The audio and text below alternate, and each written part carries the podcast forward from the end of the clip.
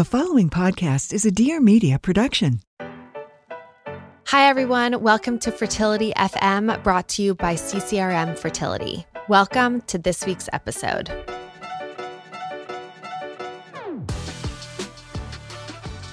I am so happy to have you both here today to talk about this specific topic of chromosomal abnormalities within infertility. And I know each of you have different experiences within infertility, both personal and and obviously professional.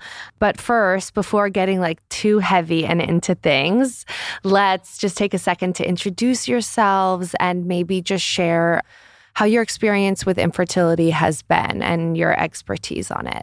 Okay, well, I'm Chriselle Lim. Super happy to be here with both of you, old friend Whitney, new friends. Most of you guys might know me as being a O G content creator. I'm also the founder of Fleur and Bumo. And I've had a number of stories, uh, mainly miscarriages. Mm-hmm. I've had multiple miscarriages. I think mm-hmm. I've had a total of three. Mm-hmm. And it's something that I commonly just openly talk about because I know a lot of women go through that. Mm-hmm. And I have within my family, my sister who also struggled with infertility that did I V F. So yeah, I'm super passionate about this topic. Yeah. Well, hi. Thank you so much for being, you know, having me here today. Yeah, it's awesome. So my name is Doctor Mandy Katz-Jaffe. I'm the Scientific and Genetics Director at C C R M Fertility. I'm an Aussie, born, bred, and educated, and very proudly a reproductive geneticist. And I have worked in the field for a couple of decades now. So. Mm-hmm. Amazing. Well, we've talked a lot about different areas of infertility, and in that it's been so therapeutic for me because I've been able to also share my story within that.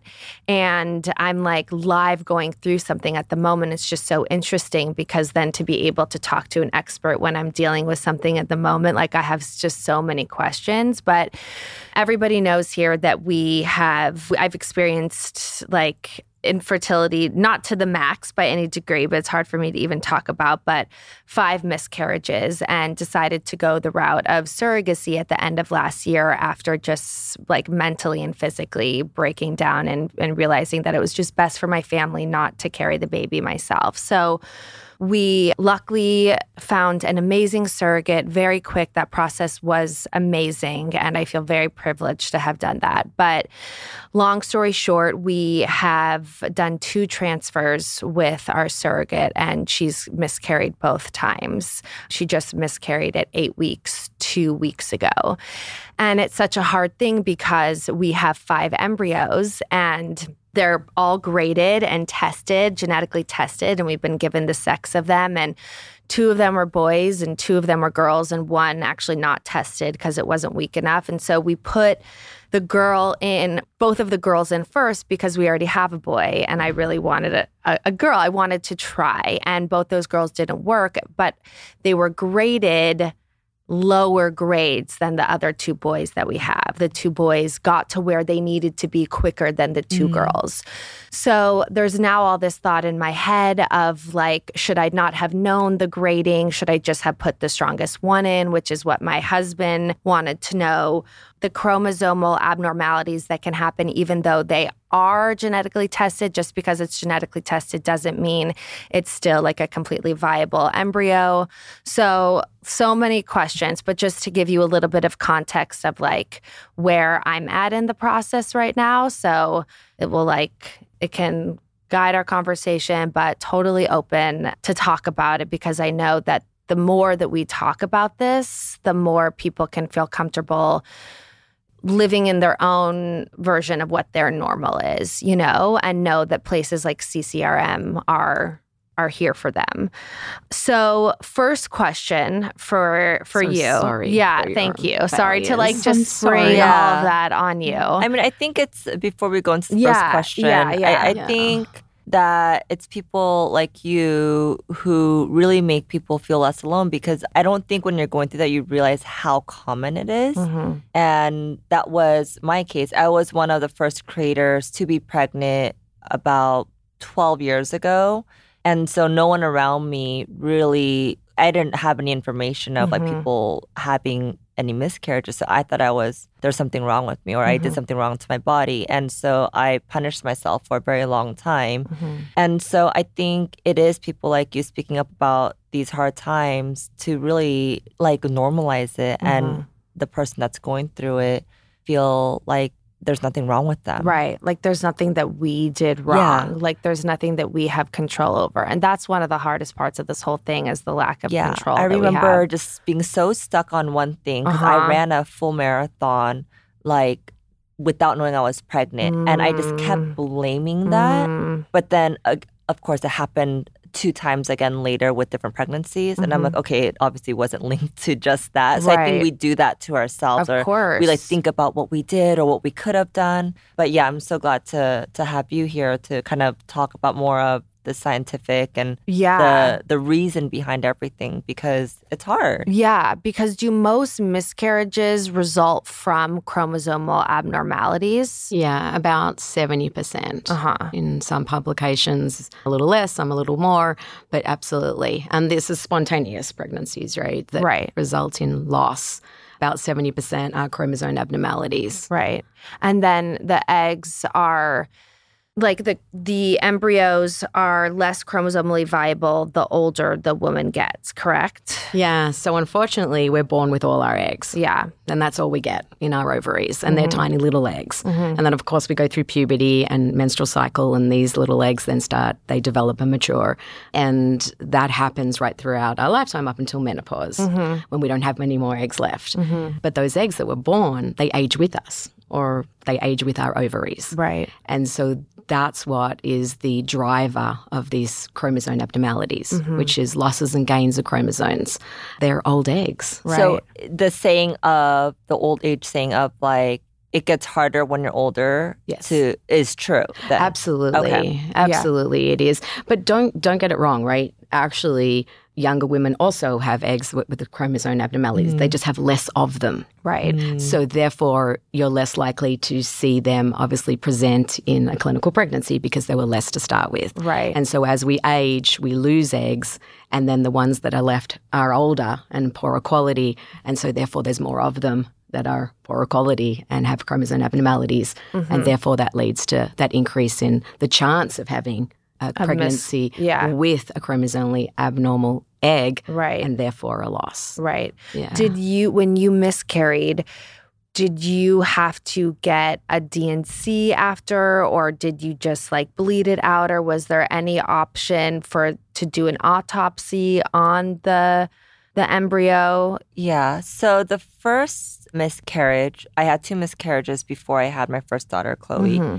The first one, it was early on, so I was able to just, it just kind of passed, mm-hmm. right? The second one, I did have to get the autopsy mm-hmm. and all that because it was mm-hmm. a little later on. Mm-hmm. But, and then the third one, which happened before Collette, it's almost like a pattern. It's almost like you have to go through a certain amount of miscarriage, at least for me, oh. before becoming pregnant, pregnant. like fully pregnant mm-hmm. again. It was like your body was doing something to like clean itself out or something. But is that the process? I know it's not. Well, but no. I mean, I'm so sorry that you, yeah. yeah, you know, went through, both of you, and you're both incredible that you're talking about it. Going back to, you know, being able to normalize it, yeah. right? Mm-hmm, Instead mm-hmm. of women actually suffering in silence. Yeah. So sorry that you've both experienced multiple miscarriages. Not everyone does, right. obviously, yeah. but. Yeah. But normalizing it for the women that do is so incredibly yeah. important. And mm-hmm. we're an aging reproductive society. Totally. That's so one thing I've learned. This, yeah, right, we're all getting pregnant so much later or yes. wanting to get pregnant so much later or trying, of course. And yeah. the increase, that mm. results in an increase in the potential to miscarry. Mm-hmm. Um, so we, we're going to see it more and more. And we are. We know that with our aging yeah. reproductive society. But when you had the D and C, was it actually, did it get sent off for genetic testing? Yeah. Yeah, it did. And I don't know if it's linked, but the, is it also linked with family genetics by any chance? So a smaller proportion can, uh-huh. but that's a that's more rare than just having a chromosome abnormality that's a, a chromosome that's either lost or okay. in addition. And in a pregnancy loss, we typically yeah. would see an extra chromosome being present. Got it. Because my sister also, she she's giving birth next month, but okay. she went through the I V F process and right. she also went through the same process as I did. So I was like, wait, is this genetics? Like, does this have to do anything with kind of our, I don't know, our makeup? I would doubt it yeah. based on the, the very brief history that yeah. you just told me. But, you know, it's more likely that it's driven by eggs that are, like I said, chromosomally abnormal. And mm-hmm. do you feel like the I V F is also, because I, like the upstream of my friends, my family members that are having to go through I V F, same thing with Whitney. Whereas, you know, just I feel like a decade ago, no one was really talking about it. Mm-hmm. Oh, and absolutely. So is it just because we're hearing more about it, or is it truly because like people are not able to get pregnant anymore? Because I I just feel like within the decade, this whole I V F boom has really happened. That's mm-hmm. such a great question. Yeah. And I will tell you, it it's really, it's not that it's changed, right? Mm-hmm. They about one in six couples is typically found to be to require medical intervention mm-hmm. of some kind in order to create family. Mm-hmm. That hasn't changed. Okay. It's really about finally coming out of the closet. Mm. Uh-huh. It's finally normalizing it, finally being able to talk about mm-hmm. miscarriages and, and struggling to create your family that you've always wanted.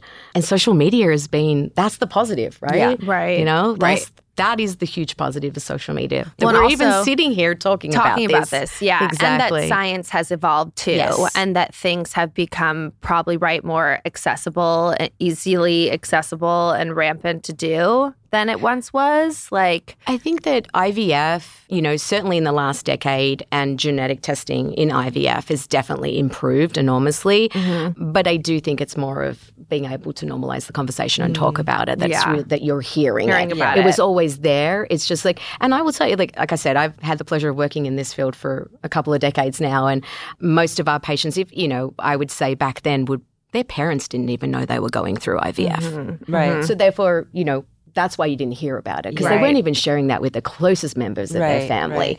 And now, you know, it's a podcast. Yes. Well, and now know, we're in our mid to late thirties where yeah. all of our friends in our circle are in that spot yeah. where they're either wanting to and it's hard, or they're just starting to try, or yeah, it's we're at that sweet spot of like, is it going to happen or not? You know, because... Yeah. soon it won't be able to anymore. Yeah. But what would you say like are some of the most common chromosomal abnormalities and genetic mutations? So the most common chromosome abnormalities that we see is what we call aneuploidy, which is the loss or gain of a chromosome. Okay. So in every every healthy cell in our bodies, we have twenty-three pairs of chromosomes. twenty-three originally came from the egg, and twenty-three came from the sperm, together making the twenty-three pairs, or forty-six. Mm-hmm. Now, unfortunately, with these aging eggs, we do see that there can be a loss or a gain of a chromosome in an egg. Okay. And this is, unfortunately, very much directed towards the egg. Right, now, the, the sperm women, has right. other issues, right, which is right. a whole different like speed conversation. And... Well, in, in regards to genetic abnormalities, okay, okay, right? Okay. But specifically the egg, and what we typically see in embryos is this loss or gain of chromosomes. Now, if you don't have a whole chromosome, then you're missing all of those genes that are going to be vital for not just embryo development and fetal development, but mm-hmm. just to, to obviously normal function in an adult human, mm-hmm. right? Mm-hmm. So we need all of them, and they have to be that like that in, a, in pairs. Mm-hmm. And so, you know, that's what we see as the most common abnormality as women age, is these eggs have losses or gains of losses chromosomes. Okay. Yeah. And so what measures can be taken to help avoid these or screen these? Like, obviously we know egg freezing is something to do so that you can have like healthy eggs mm-hmm. when you go into to make your embryos, but what else can be done if you don't even have that? Yeah, you know, unfortunately, we can't screen for them, and we don't really need to, because we know we don't need to until the embryo. Okay. Basically. Mm, okay. So, you know, the best thing that we can do as young women is be proactive and have what we call a fertility assessment, mm-hmm. right? It's not going to talk, it's not going to actually target and screen or test an egg, because we can't do that, right? right? Not until you actually get it extracted. Correct. Yeah. yeah. But at least it gives young women that information, mm. I believe. information is powerful, Agreed. knowledge is powerful. Mm-hmm. And so they can get, at that point of time, a readout on what we call their ovarian reserve. Okay. And really, you know, even if those young women aren't ready to have a family, just uh-huh. to know what your baseline ovarian reserve is, so that when it comes time that you do want to have a family, then you have a much better idea of, are your ovaries aging faster right. than they should? You know, what is actually happening? Right. So that's the best thing that young women can do for At themselves. What age would you, you recommend? You know, that's such a great question. We actually did a polling of young women in college. Mm-hmm. So they were in their early twenties, and they really weren't receptive, and I totally understand. They're at a different place yeah. in their lives. Mm-hmm. So I think that's too young. And I think, you know, mid to late twenties. And like yeah. I said, it's a baseline, right? Right, right. It's a baseline for them to have the knowledge of what their ovarian reserve looks like as they head into the rest of their adult reproductive years, mm-hmm. right? Mm-hmm. And it doesn't determine anything, and it doesn't make them have to make decisions or anything like that. It's just knowledge and information for it's them to more, go forward. Right, so it's like a quantity of eggs, right, yes. that you're counting. So yeah, we, yeah we, we have, there's an ultrasound of the ovaries in mm-hmm. order for us to, to count Mm-hmm. what we call the follicles, right. where the eggs are con- inside the follicle. Also a blood draw to look at reproductive hormones. And like I said, it's a great place for young women to start. And from there, they have that knowledge and that information, and they can go forward and make decisions, you know, once they obviously at the point where they want to have a family, right? Totally, yeah. totally. So then obviously we know pre-implantation or genetic testing before pre-implantation is important because you're getting all the information that you need to make sure that the em- that the embryo is chromosomally normal mm-hmm. for the transfer. But what are you actually looking for, and and how does it benefit the patient to know? Because I know, like I was saying, Timmy, he wanted to know maybe which embryo was the strongest, but he didn't really feel the need to know like the grades or who was the second strongest, mm. or he just wanted the, he felt like he wanted to put the strongest one in and didn't want to think about all the rest to, to like step in more than we already had. Like, mm. tell me your thoughts on that. Uh, yeah. You know what's so incredibly fascinating is that every patient and every couple that comes to us sees their journey differently mm-hmm. and sees repro- reproductive choices differently. Yeah. And that's a perfect case. You know, so many of our patients are like, I want to know everything. Right. Everything. You need to tell me everything. Mm-hmm. I want to talk to you every day. Yeah, I'm so not that person. And that's okay. You know, yeah. that's okay. You're and like, I just we... want the baby. That's all I need to yeah. know. And then there are others, like like you just said, who are just like, we trust you. You do. You make the best choices. Yeah. And we've come to you and we, we put our care in your hands, and and we're happy with our care. And yeah. we want a healthy baby at yeah. the end. Mm-hmm. So, and you get everything in between, right. basically. Right. And so... certainly what we love to do is have that conversation of what is family to you? What do you want to achieve from mm-hmm. your infertility journey? And what can we do with you to, to get there? Yeah. Mm-hmm. And I think that's really important, that yeah. there's not one kind of like set that's for every patient that comes through the door, right? Right, yeah. right. So the genetic testing. Yes. So, so in answer to the genetic yes. testing piece, so that's where we're counting the chromosomes. Right. So okay. we, we actually are able to biopsy or remove a couple of cells from the pre-implantation embryo. Mm-hmm. And the pre-implantation embryo will have probably around about one hundred, one hundred twenty cells. Mm-hmm. So we we biopsy and remove anywhere between three to six. Okay. We don't exactly count. We just take a very small amount. Okay. And from that, because every cell has those twenty-three pa- should have should those, have those, those twenty-three right. uh-huh. pairs of chromosomes, uh-huh. we're able to then count the chromosomes. And we okay. do that using a technique called D N A sequencing. Okay. And we count the chromosomes. And so that way we're able to identify losses and gains. Uh-huh. And why is that important? Because the only way to have healthy fetal development is to have twenty-three pairs of chromosomes. Right. Mm. But if you're only taking that small portion mm-hmm. of the embryo and testing that small portion, I'm assuming that small portion isn't a representation of the whole embryo. So it doesn't. So ninety-eight percent of the time it is. Okay. You are absolutely correct. Okay. There is what we call mosaicism, where uh-huh. the, some cells can be chromosomally normal and some cells can be chromosomally abnormal. Right. And we see that certainly at C C R M, well, two point seven percent of the time. Uh-huh. Okay. Uh-huh. So in clinical pregnancy, mm-hmm. we see that between one percent to two percent of the time. So if you look at um, prenatal testing, so amniocentesis, which occurs uh, yeah. in pregnancy. Yeah. Mosaicism will be about one percent. Of the pregnancies. Mm-hmm, of okay. the, the, that are tested. That are tested. At the chorionic okay. villus sampling, which is also a prenatal test that happens yeah. a little bit earlier, so the late end of the first trimester, they see even up sometimes some publications have actually reported one to two percent. Okay. So this is a phenomena that we see in human reproduction, but it only it sh- it really biologically only represents uh, that, as I said to you, on the prenatal side, so amniocentesis, mm-hmm. one percent, the chorionic villus a little bit earlier mm-hmm. in pregnancy, so we see a little bit higher, mm-hmm. and then pre-implantation, because we're seeing it right at the beginning mm-hmm. of life, mm-hmm. we see that two point seven percent at right. C C R M. Okay. So, and then the rest of the embryos, going to what you say, are uniform.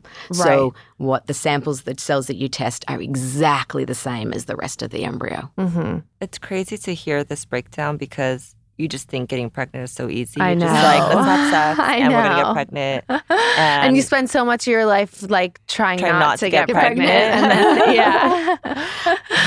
yeah. I, One of the things that always astonishes me is that reproduction is taken for granted, mm-hmm. right? Yeah. It is, it completely. Is. It's so you true. Can you can talk to young girls and ask them what their lifetime ambitions are. And not all of them, but a lot of them will say that they want to have a family. Yeah. They don't actually say, I hope I can have a family mm-hmm. or maybe, you know, I will be lucky enough to have a family. Yeah, right. They actually say, I we will all have, believe that yeah. we will. I will have a family. That we just have the choice. Exactly. Yeah. And then, like you said, we spend so many years in our young adult life working with contraception. Right. Yeah. Right. Right. Exactly. And so there's this take it for granted. It's just going to happen. It's yeah. so true. So would you find that most people, most couples then choose to put the strongest, oh, wait, well, I guess we didn't even get into the grading situation. Yeah. So then there's, can you actually, sorry, back up a little bit. Walk me through what the genetic testing actually looks like, like the process of it and how long it takes and. Sure. Yeah. So we biopsy remove those few cells from the embryo. Mm-hmm. We do that from what's called a blastocyst, which is an embryo that's at day five to day seven of development. Day zero is actually defined as the day that we collect the eggs and sperm. Okay. Mm. And so we are able to grow them in culture in the laboratory. And then on day five, we or day six or day seven, and that goes back to grading. So I'll come back right. around to that. Okay. And so what we do is we're able to biopsy. We take those three to six cells, like I said. And those cells are actually what we call trophectoderm cells, which actually will be the cells that become the placenta. So they're mm. not the cells that become the fetus. And we're very, very, you know, targeted in making sure that we only sample cells that will become the placental Why? Cells okay. because we don't want to um, prevent the fetus from being formed. Oh, I see. Yeah. So the pre-fetal cells, which are called the inner cell mass, are inside the embryo. Mm-hmm. And so we can see that under the microscope. So oh, we okay. want to make sure that those are left alone so mm-hmm. that we can obviously maximize the potential of this embryo to establish a pregnancy mm-hmm. and obviously a viable fetus. And we only want to take the outside okay. cells that are, will become the future placenta. Mm, so, which has the same That's D N A so as the fetus. Yeah. Right? I, I had no idea. Yeah, I know. Most yeah. people don't realize that the placenta actually belongs to the embryo. Yeah.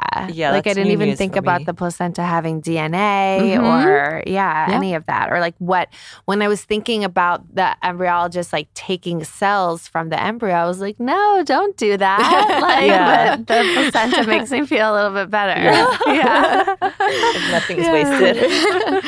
yeah. So then we take those cells and we then put them into a very tiny little tube and they go off into the molecular laboratory and we perform D N A sequencing. Mm-hmm. And then with bioinformatics, we're able to then count those D N A sequences to then determine how many chromosomes we have, right? Okay. So we want twenty-three pairs. Right. So.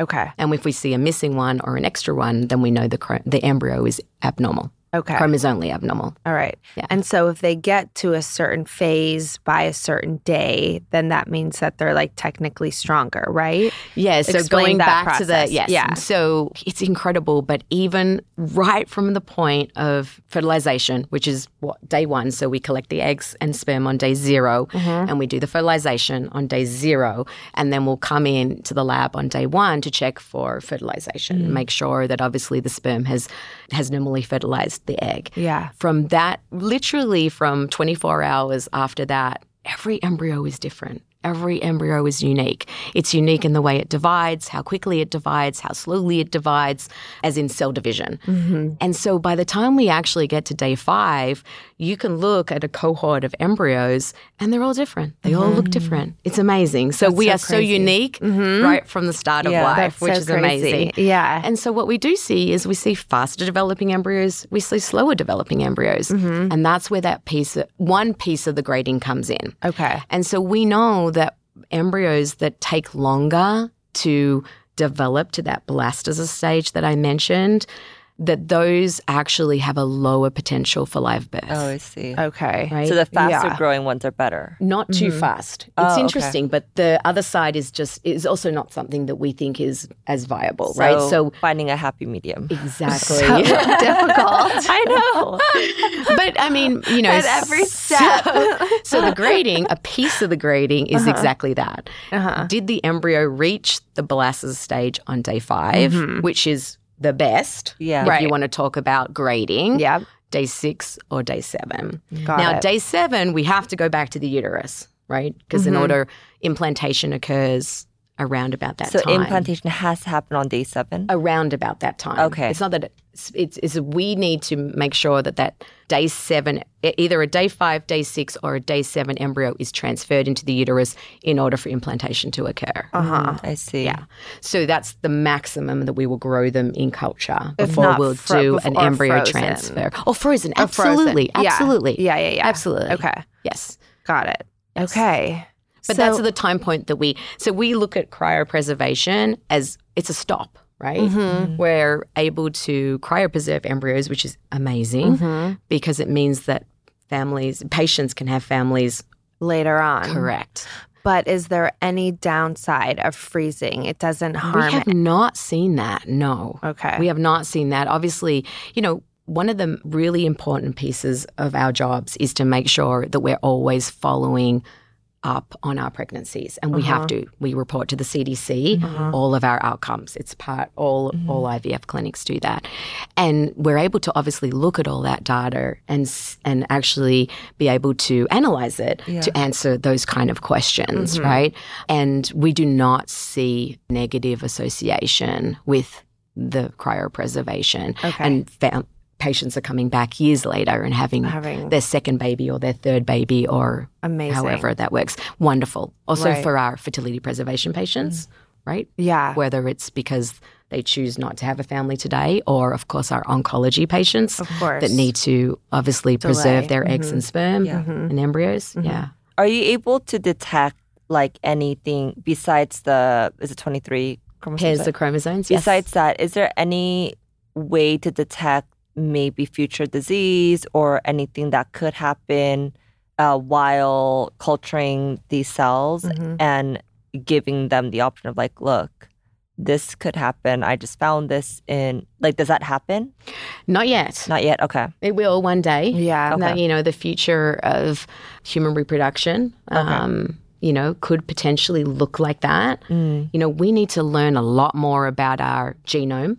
All the mm. genes in on those twenty-three pairs of chromosomes and how they are associated with disease right. before we could ever do that. Got it. And we haven't, we do know a lot. We've mm. learnt a lot. We've, it, it's amazing the advances in reproductive genetics over the last ten years, but there's still so much more for us mm. to learn. Totally. So the, the diseases that we are actually able to identify are what we call single gene diseases. Mm. And those, we only identify that when, because the family come to us or the patient comes to us knowing already that it's an inherited disease in their family. Oh, I see. So what we can do today is be able to identify and screen for known inherited diseases. Oh, for example, okay. cystic fibrosis, right? right. or Huntington's mm-hmm. disease or B R C A for breast cancer. Mm-hmm. When we have a patient or a, fa- or a couple or a family that come to us, we're able to then actually identify and screen out the affected embryos for oh, them. Oh, wow. Okay.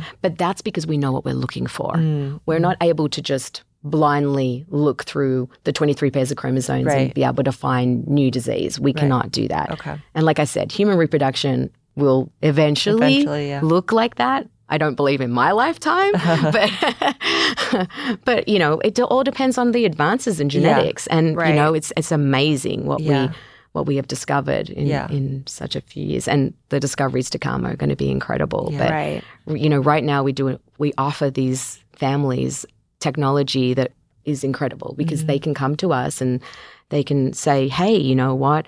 My mom died of breast cancer in her forties and I don't want my children to be inflicted by this or my grandchildren mm. or my great-grandchildren. And that's what we can do. You know, we're able to then sit down with this patient or couple and actually do family planning so that we select embryos that are free of the family mutation. Oh, wow. And then for the child is born without it. Mm-hmm. That's incredible. It's really and amazing. So we get yeah. to literally eliminate that mutation from the family forever. I mean, wow, that's, that's a it's, big I thing. Know. It's it very is, powerful. It is yeah. Sometimes amazing. You think about this and you're like, for me, being personally into it, I'm like, how much am I messing with, you know, the the way that it's supposed to be, you know, and even choosing girls, having the power to choose mm, girls versus yeah. boys. I'm like, sometimes I don't like the idea of having a say in this, you know, just want everything to like happen naturally. But yeah. I feel like when it comes to that, that sounds really amazing. How many people, well, first, you don't have to do genetic testing when you make embryos, right? No, no it so is an add-on voluntary yeah. procedure that you can select during an I V F cycle. Obviously, right. you have to do I V F, you have to create embryos.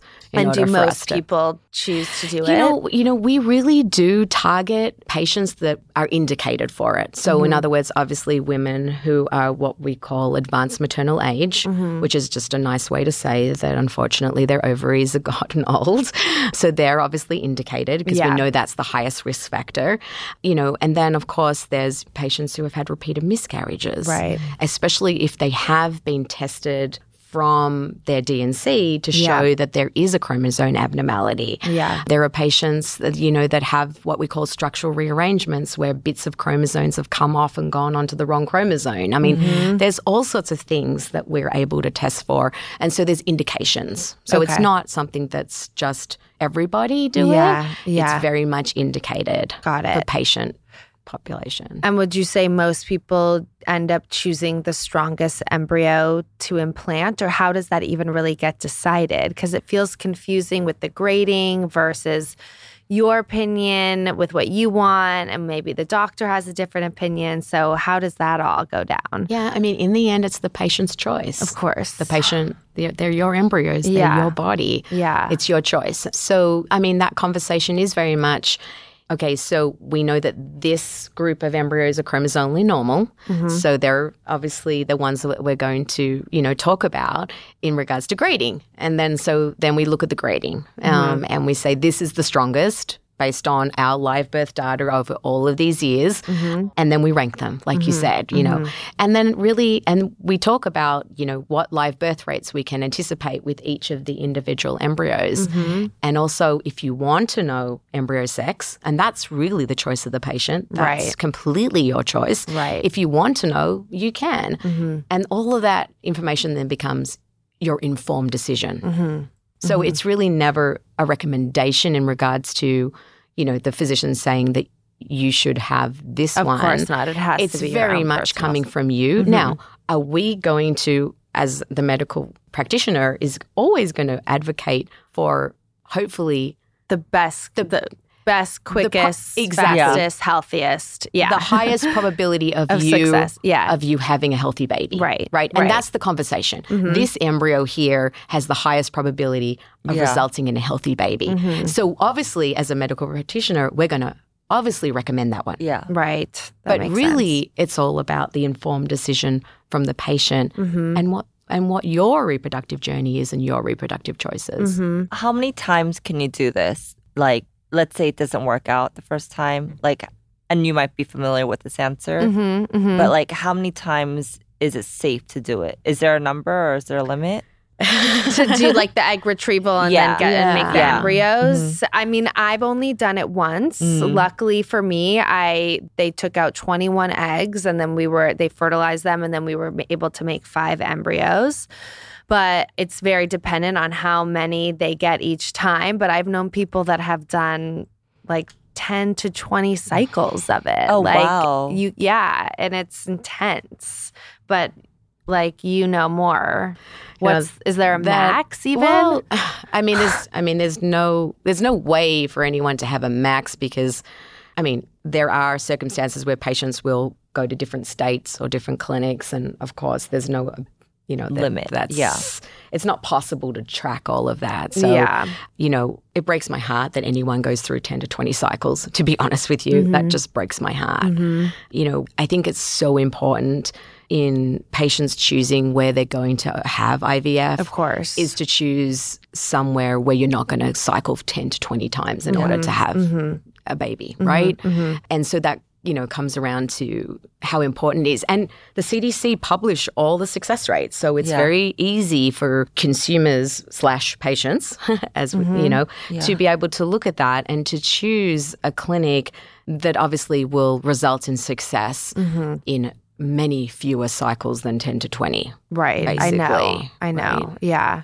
And can there be human error when it comes to this kind of stuff in genetic testing? Like, I know the lab is so important where you go, yeah. but is it about the science or is it about the doctors or what, what makes a lab, like your lab being so amazing, what makes it different than all the other ones? Not all the other ones, yeah. but you know what I'm saying? So I always tell people that it's a team sport. Yeah. Okay? It's a completely team sport. Yeah. I can promise you. Every step is just as important. Mm-hmm. You know, obviously, you know, I'm the geeky geneticist, so I'm going to tell you that, the, you know, obviously a genetic testing is critical because we need to be able to make sure when we identify a chromosomally normal embryo that it truly is chromosomally normal as right. to the best of our ability. Mm-hmm. No one is perfect. Mm-hmm. No one is one hundred percent mm-hmm. ever. Yeah. No one can no one, give yeah. anything in medical or I know. science I, we're a guarantee. All searching for that. You we know? Wish. Like I it's always, not that I don't want in to every offer step it. Of the way, Timmy's yeah. always like, well, what what are the odds? What odds do you give us? You know, it's like we're always searching for that, like,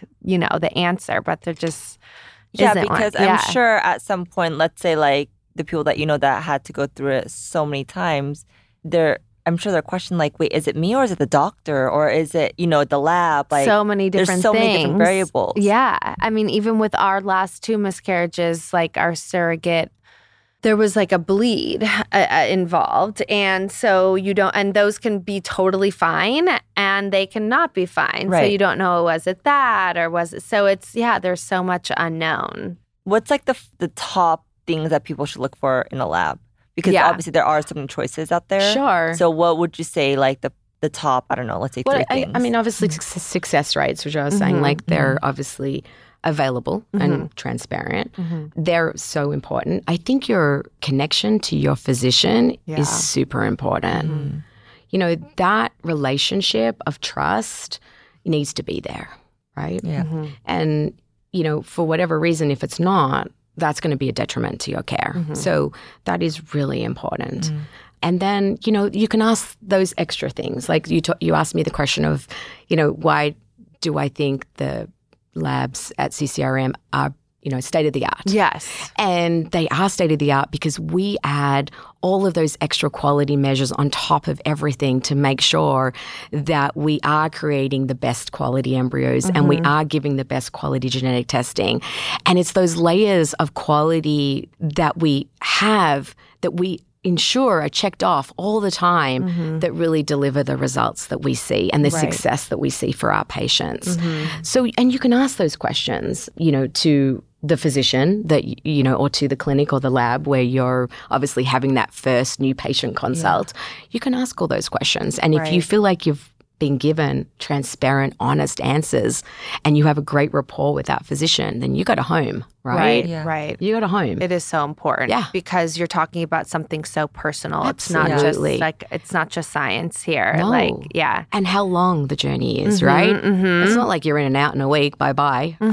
I, don't we all wish, right? And the way that the doctor deals with things too, and their bedside manner and how they talk to you, and It's that was very important to me, like, you know, the sensitivity and mm-hmm. the patience and the willingness to answer questions, like all those things we should be made to feel like more than just numbers. Yeah. And it seems to me like all the amazing doctors that I've been able to talk to from C C R M have been just like so awesome.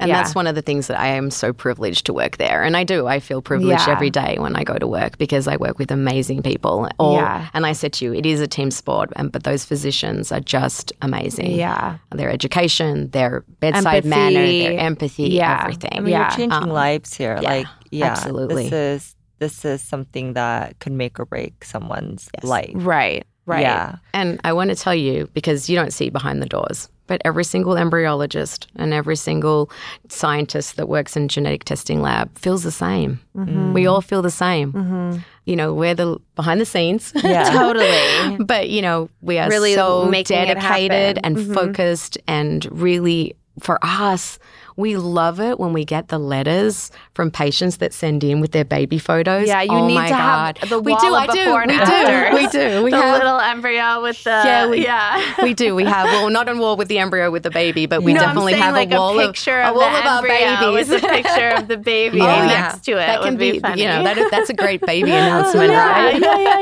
yeah, exactly. But we have like a wall and, yeah, and that's you know. Cute. So. And one quick question that's maybe not so fun, and maybe you don't even know the answer, but do you know how much it costs to do the genetic testing?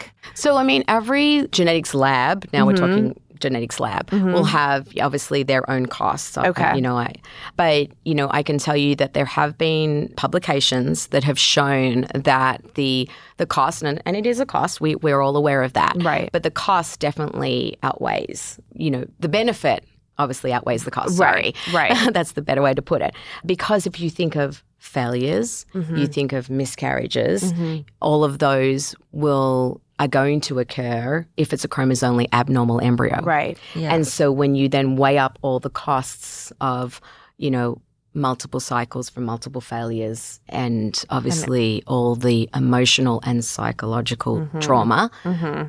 the testing definitely is so beneficial. So beneficial. Yeah. So beneficial. Yeah. Because it's, you know, the fastest path to the healthiest baby. It makes so much sense. Yeah. yeah.